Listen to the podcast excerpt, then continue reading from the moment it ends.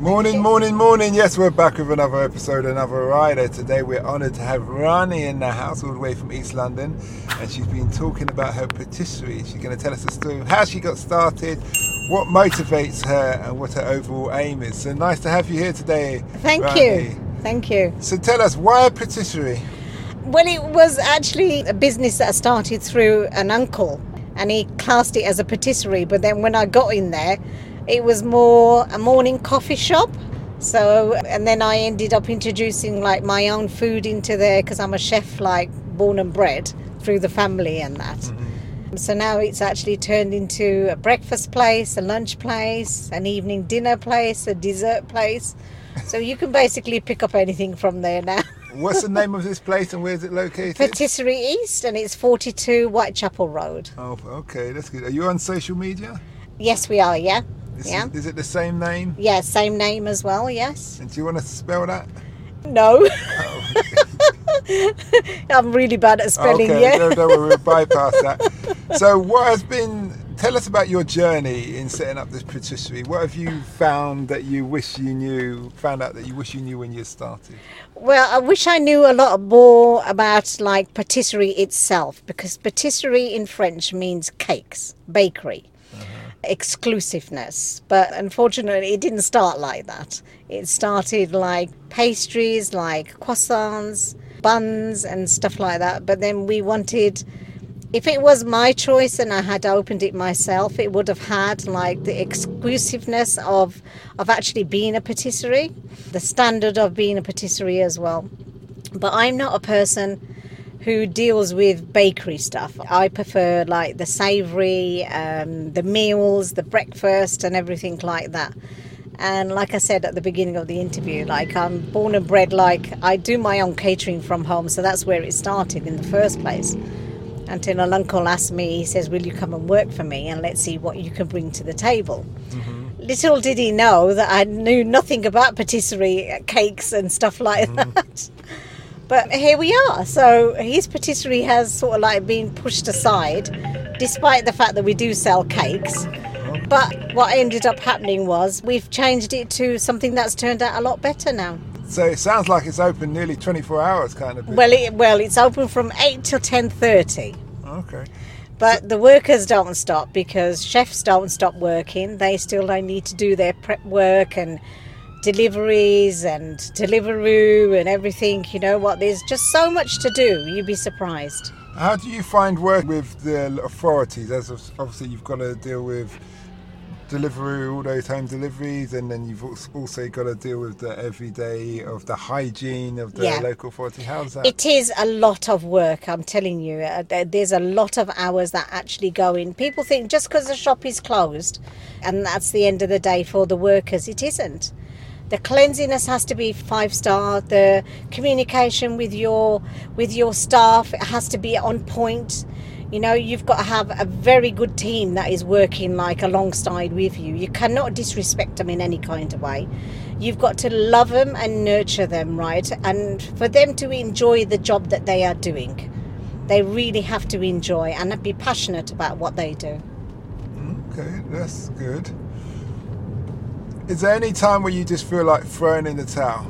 And if so, how do you overcome that?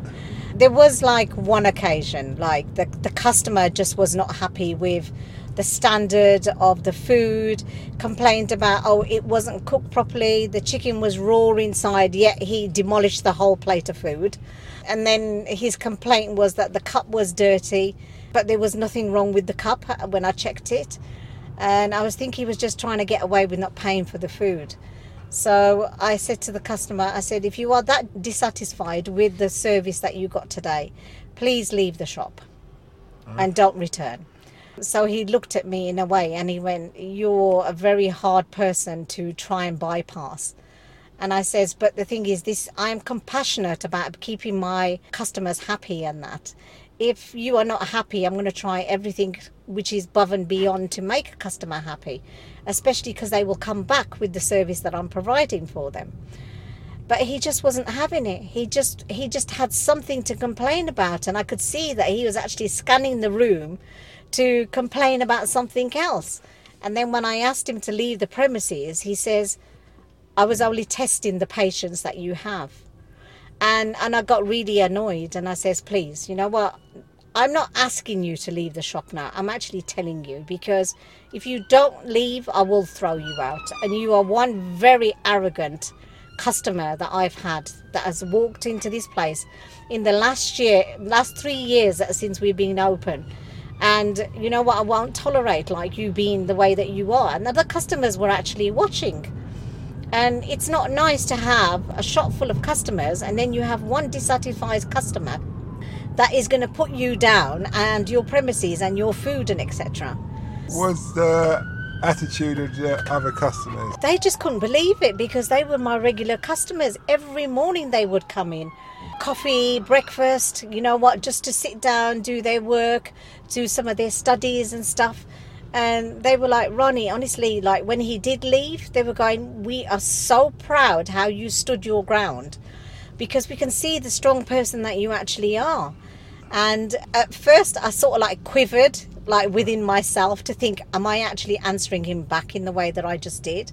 Because that's not me. Okay. That isn't me. I'm just sweet and innocent, and I get on with the day with a smile on my face. But you, even the way you speak with a certain thing of authority. So I believe you've got it. What my old sergeant used to say, "I've got it in my locker. I just don't like to just use don't it." like to use it, no. Yeah. So he never came back. And I did see him on the street one day.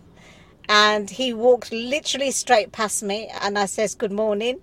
And he just looked at me and he put his head down and walked off. And you felt embarrassed. Yeah.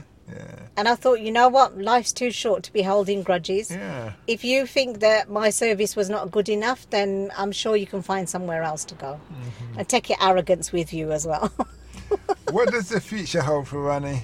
I'm hoping that the shop will build up um, a little bit more and hopefully maybe a, a franchise. Okay. If you had had the business yourself from the start, Yeah. what would you have done differently?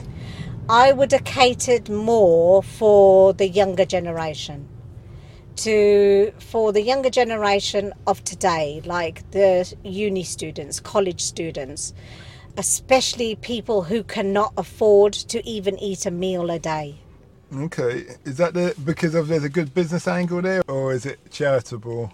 it's charitable to a point, but it's also giving people confidence that you know some that they've got somewhere to come, that they're not on their own, right? Mm. And the fact that they can socialize with people who don't belittle them because they are of a lower standard.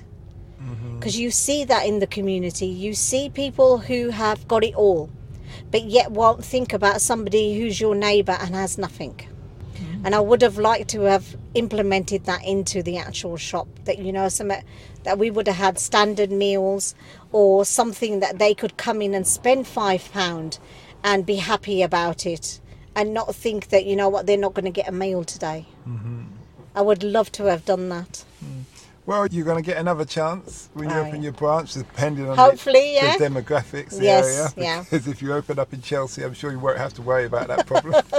Oh no, no, we what will we? so just remind us, where can we find you again? Patisserie East on 42 Whitechapel Road. Okay, and what did you used to do before all of this? I'm a mum of six. Oh, okay, that's I'm a mum of six, but my, all my children are grown up, so this is why I'm living my life a little bit now. I've worked in many places. I've worked for French Connection, I've worked in office blocks, I've worked for my father. He used to be a market trader. So I've had trade through the family, uh, you know, and then he had a knitting factory as well. So I've, I've done quite a f- few things in my life. you come from a very entrepreneurial family. Yes, yeah, definitely, definitely. Is that how you groom your children to be entrepreneurial, or they get Yes, down? I mean my children they went in different directions. They never went into the catering business. They were they're willing to help, but it's not for them. So I have a daughter who's a nurse. I have a daughter who's who does forensics. I have a son who runs his own business. What mm. business? Kind of business? He's doing insurance business and that. Okay. I have another daughter who's a safeguarding teacher. My smallest son, he's just finished his uni. He was doing computer science. Mm-hmm. So, and I've got another daughter who is a youth worker. So she works with the youths in the, the colleges and stuff.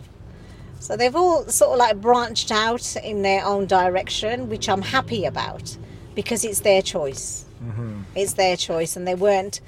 You know, you get some families where you sort of like want people to sort of like just carry on with the business. Mm-hmm. But I didn't want that for my children. I wanted my children to have something that they wanted to do in their lives. Yeah, because I suppose that's the trick of the thing, isn't it? Yeah. You have to, if you love what you do, you'll put your heart into it. That's right, If yeah, you, you love cooking and all of that, then yeah, it will always work out. Well, thanks a lot for that. No problem. Thank you. Um, Thank, and we wish you well. thank you very much. Thank you. We hope that episode enhanced your life. We post an interview every day as well as vlogging on our social media channels. Don't forget to subscribe to get our latest episode.